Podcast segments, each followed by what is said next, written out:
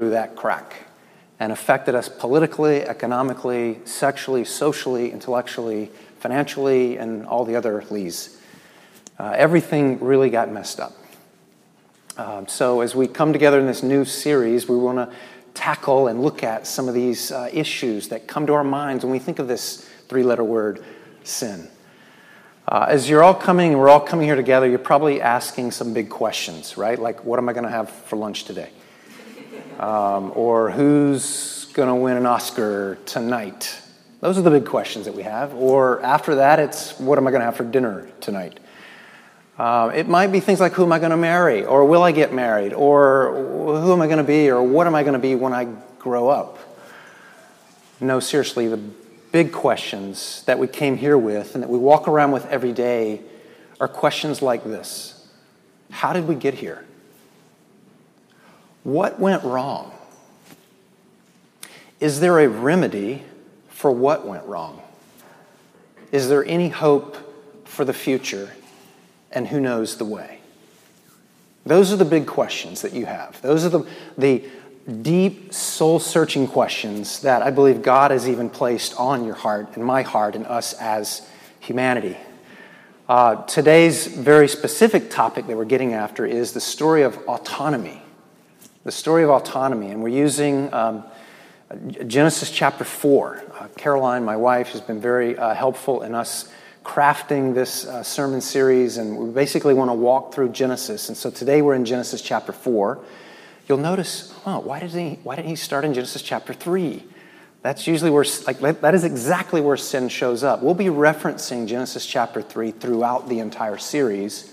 But today we want to start in Genesis chapter 4 because there's this story of autonomy. And this autonomous life that's depicted for us here isn't just this character or these uh, hooligans doing all these shenanigans in Scripture. It's not just their story, it's your story. It's my story. We are those people that long for and even push for a life of autonomy. And so, as we look at this story and read this story, we're going to see the downward spiral that an autonomous life leads to. That sin is not satisfying. And sin is systemic, it affects those around you. And yet, in the midst of that downward spiral into sin, we're going to see God's relentless grace and mercy and compassion to seek out those very sinners who want nothing to do with God's way. Everybody ready for that? I need, I need to hear this message today, so I'm going to.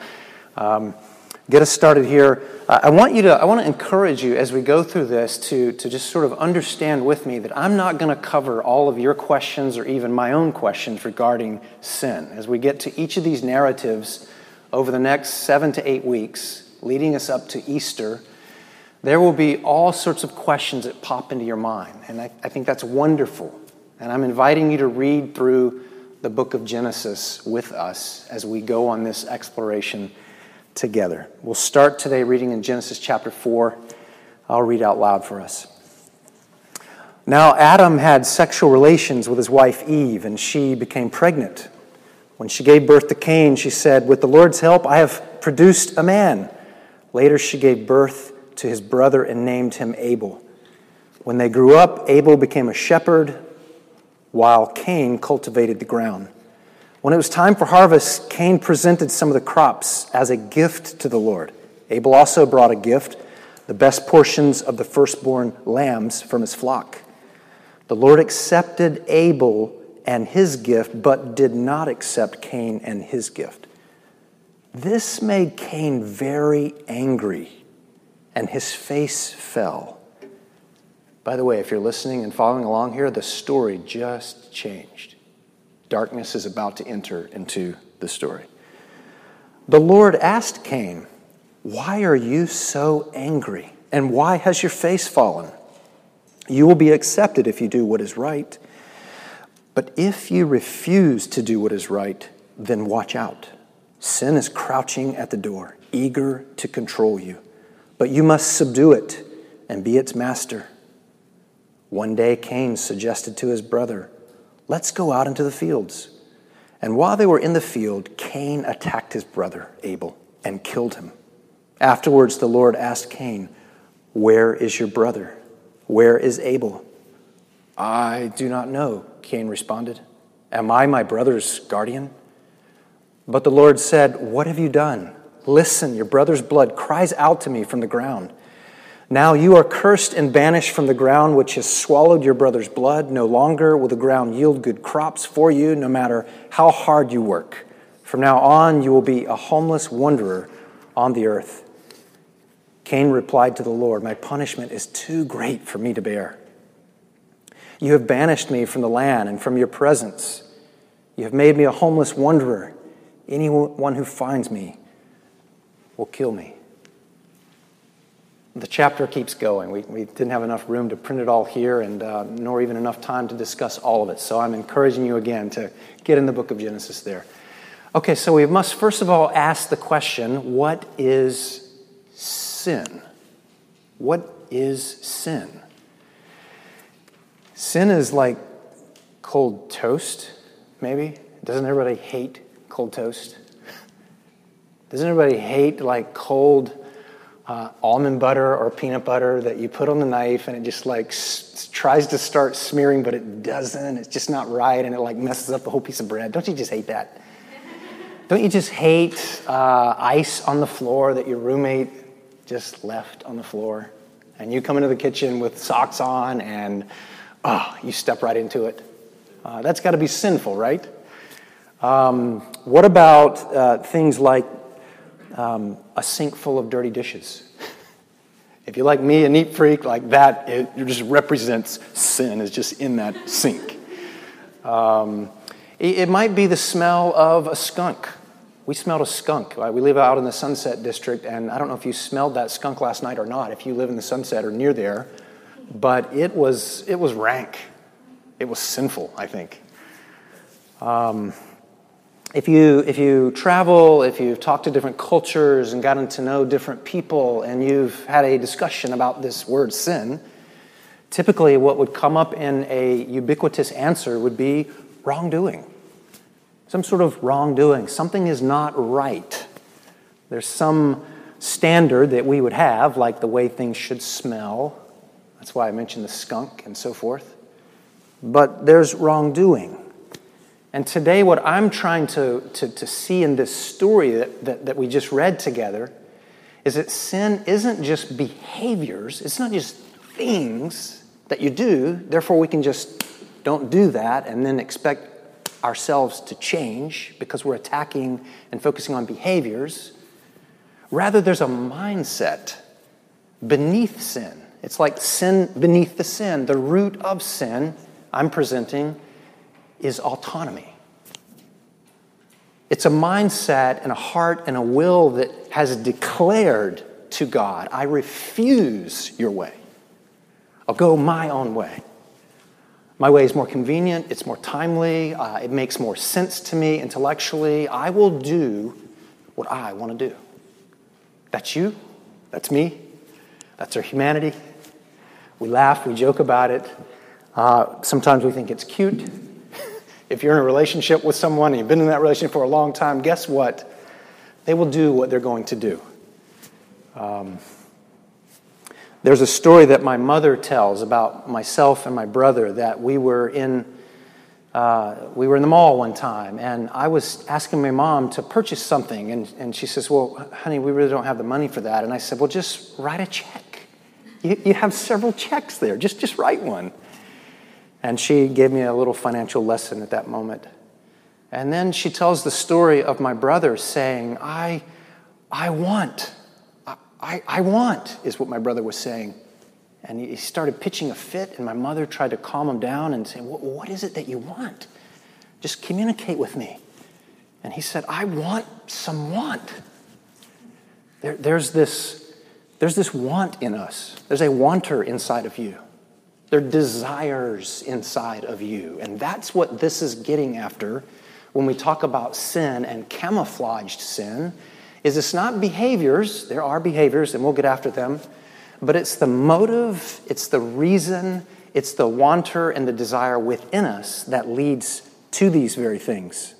Um, also, in terms of preface here, as we get started in the series, the biblical definition for sin is most always attached with its opposite, and that is worship. It's, it's uncanny how, when you read the, the scriptures, um, sin is uh, an over desire for something. It's usually a worshiping of something, usually something good, like sex, money, position, success, those things which God has given us to be enjoyed. Yet, as the word idolatry teaches us, it's that we elevate that very thing. And we begin to demand things out of it. We begin to offer money to it, give our emotions to it. And meanwhile, it's sucking life from you and from me, and stealing and robbing your joy. So, in the context here, Genesis chapter 4, there's worship that's going on. I mean, you got a shepherd, you, you, you have uh, a farmer here, and they're both, um, they're both offering a gift unto the Lord. That's what worship really is.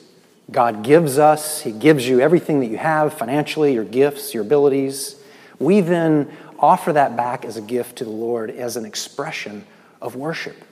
That's what's happening here. In the Old Testament, sacrifices, as all of you know, sacrifices were used in the Old Testament as an expression of worship, uh, but also because the New Testament would then introduce Jesus as the atoning sacrifice. We don't need those sacrifices anymore. We have Jesus who is our atoning sacrifice.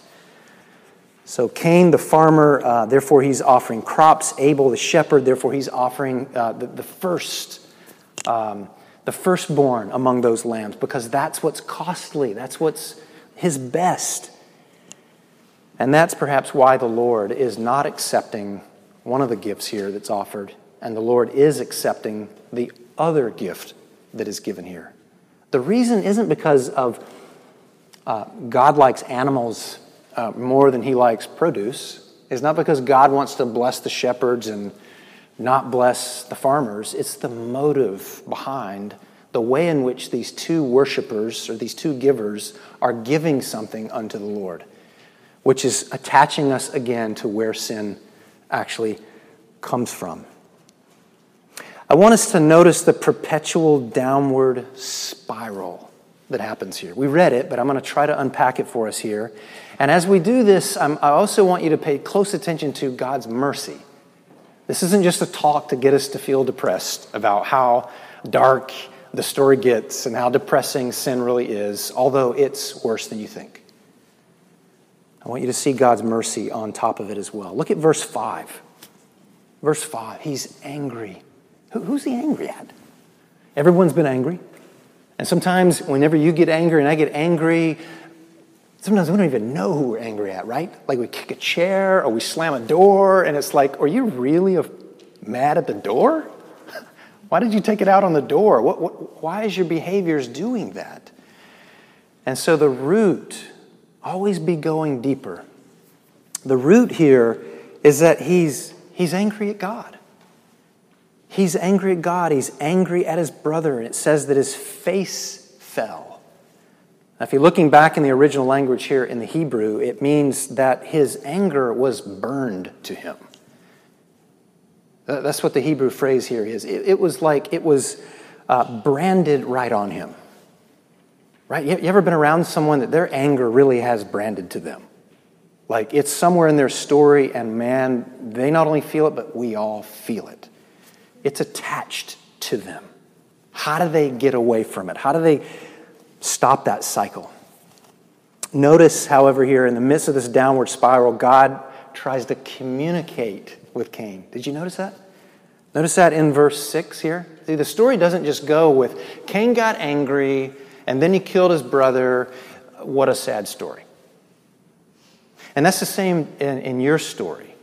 Is that whenever there's temptation uh, for you to, to sin or not, God is always faithful to start communicating with you, to like give you a wake up call, to like say, hey, don't, don't do that. Don't enter into that. And he does so here in verse 6. Look what he does here in verse 6. He actually asks a question to Cain. He says, Why? Why are you so angry? What a phenomenal question. What a phenomenal, gracious act of the Lord to ask you a question and give you space to think and own why is it that you're really angry? What is it about it that makes you angry? Why is that so? Why has your face fallen? I mean, that's why reflection and meditation in your own personal walk with the Lord is so powerful. It's not being busy for the Lord and like doing all the right things, and it's being reflective, contemplative, slowing things down so that God can speak and so that you can listen. And God is so gracious and merciful to keep speaking to you, even when you and I are heading towards sin. He attempts to rescue, uh, and, and, and, and the, the thing that you have to understand about this is that Cain refuses it. He, he, just refuses it. He'll have, he'll have no part in it. And now we're right back to that autonomy that I'm trying to explain here. I will have it my way. I may smile on the outside. I may even look like I'm close to God on the outside. I may even praise and do all these things on the outside. But inside, I am de- demanding to have my own way. Yet, verse 7, he warns Cain. He says, if you refuse, that's, that's a very key word there, refuse. That's a position of the heart. If you refuse to do what is right, watch out. Watch out. I'm, I'm warning you out of love. Watch out. Be careful. Don't tread in this area. Sin, he says, sin is crouching at your door, eager to control you. That's what sin does. If you, if you haven't uh, woken up to this yet, sin desires you. It wants you. It wants to dehumanize you. It's portrayed for us in the news with things like racism, injustice, um, sexual abuse, um, sex trafficking.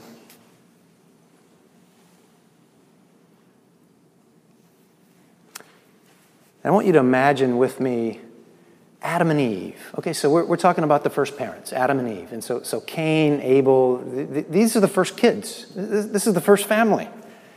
This is the first family. It doesn't take us long to get into this genealogy before there's murder into the story. But I want you to think about Adam and Eve sitting around with those young boys. Now we're reading chapter 4 where they're, they're grown, they're working. Think about, imagine with me, Adam and Eve sitting down with those young boys. You know they did. You know they probably had conversations with them about this pristine, idyllic beginning that they had. I mean, how would that conversation have gone? To hear your parents say, literally, we were the first ones here. Uh, literally, we are humanity. Everything was pristine, idyllic, perfect. Tigers didn't bite, thorns didn't cut me, work wasn't frustrating. We, we had uh, great communication in our relationship. And yet, they would also go on to say to those kids, yet, perhaps in shame, yet, when we willfully opened the door to sin, all sorts of hell and chaos rushed right through the door. Overwhelmingly so. Lord, have mercy. Please, young Cain and Abel, hear the story. Hear your identity. You know they pled with them. You know they had conversations again and again and again with them. Uh, they wanted their kids to know God's love and mercy. Yet the downward spiral continues. Look in verse 8. Anger and jealousy lead to premeditated murder. And this is about the time when you read and I read this story and we go, whew, glad that's not me. I'm not a murderer. I'm not an adulterer. I'm not as bad as those people. That's usually how the conversation goes in our, in our minds here. And once again, enter Jesus. Jesus has a phenomenal, truthful, yet very gentle way of teaching us. He does so with the Pharisees in the New Testament, and consequently, he's doing so with us. Matthew chapter 5, he says to them and you and I, You have heard it said long ago that you should not commit murder And of course, the whole audience was going, I haven't. I'm good. And anyone who murders will be subject to judgment. But I tell you that anyone who is angry with his brother or his sister will be subject to judgment. Yikes.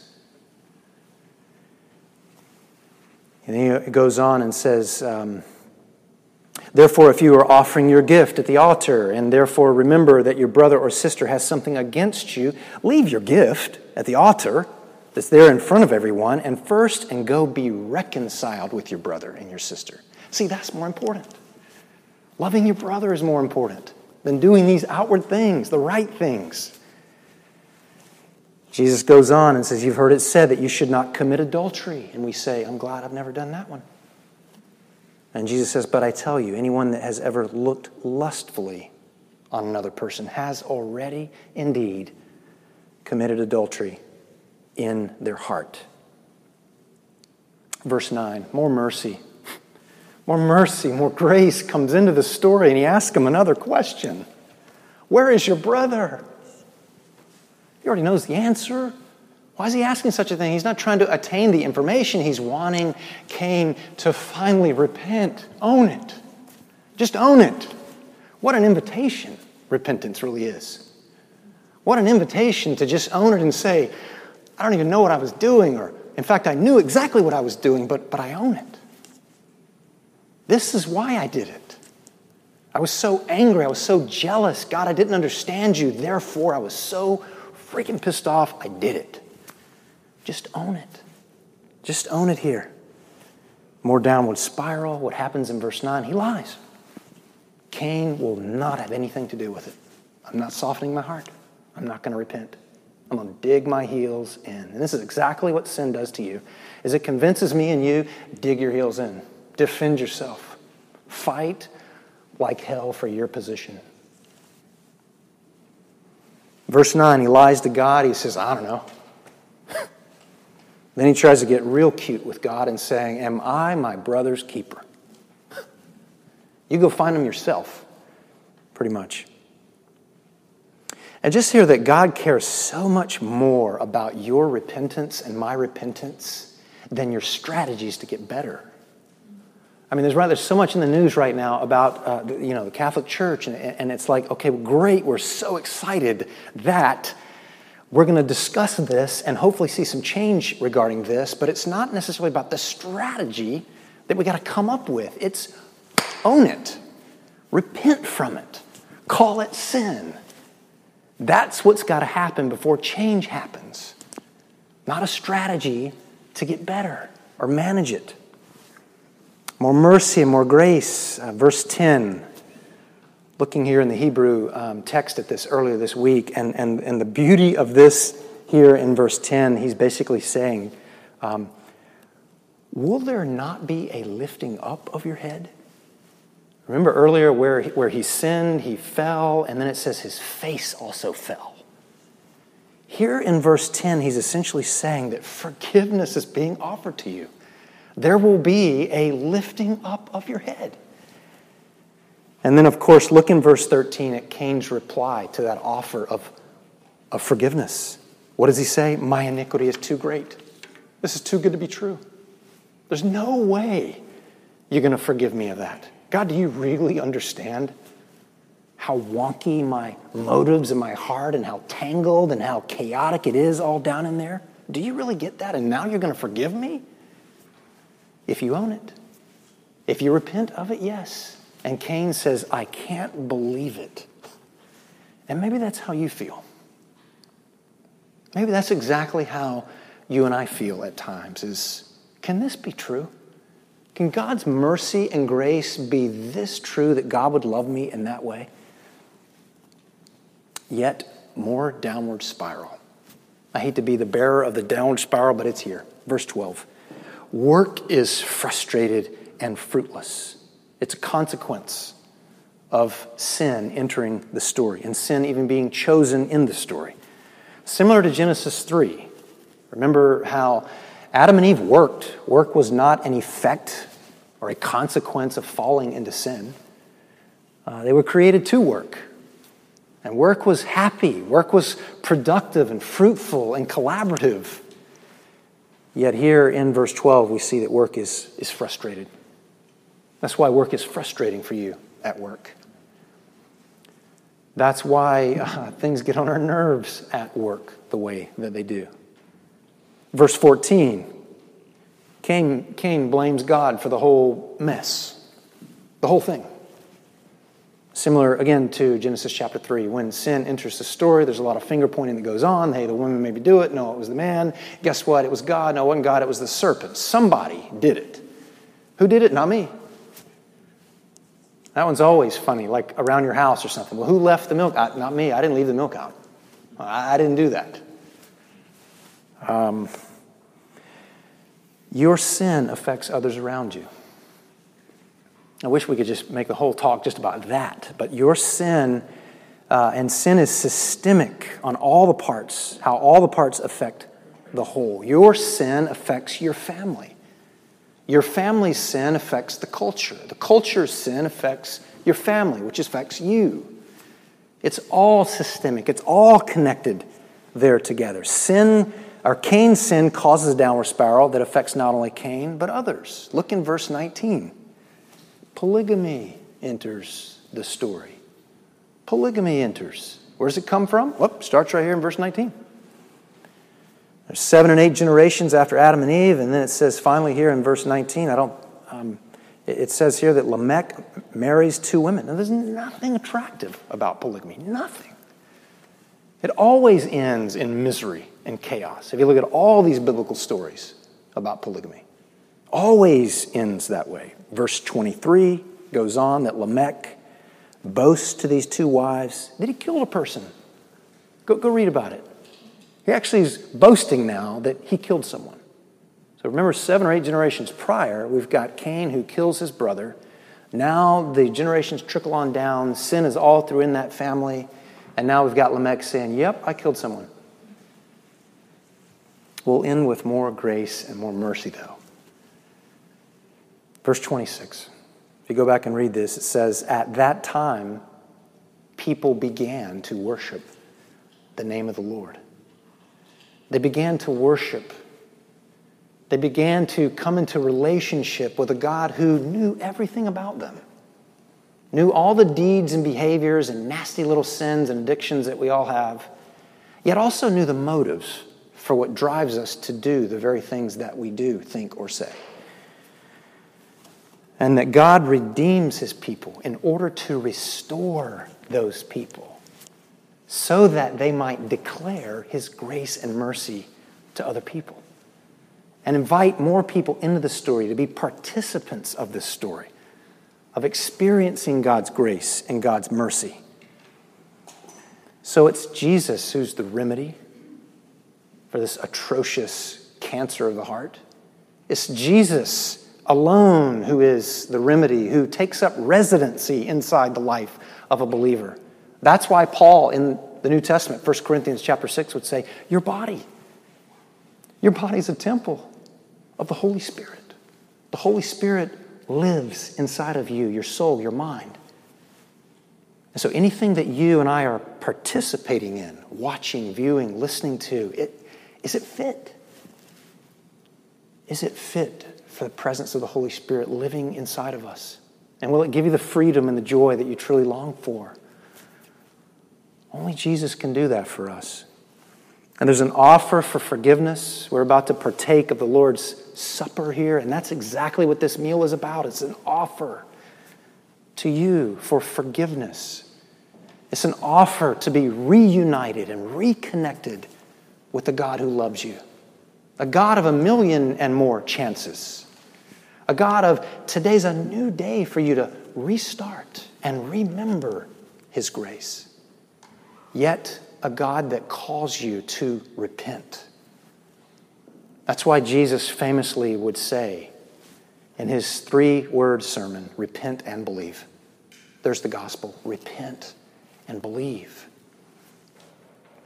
It's not in your sacrificial morality of trying to be good. It's not in mine and your creativity and hiding our sins. It's in your honesty. It's in you and I owning our sin. And what led to the sin? and then repenting, praying that God would change those inward wanters and desires deep within us. Let's pray now for mercy for God to do that. Father God, we, we invite you, as we did getting started, that you would indeed change us. Help us be that real and that honest with you. Help us re- respond in obedience to, to you out of love. Thank you for your love for us. Thank you that you love us so dearly. You're so merciful and gracious with us to keep talking to us and inviting us out of sin and into freedom. So we invite you, keep speaking to us. Do so right now as we pray in Jesus' name.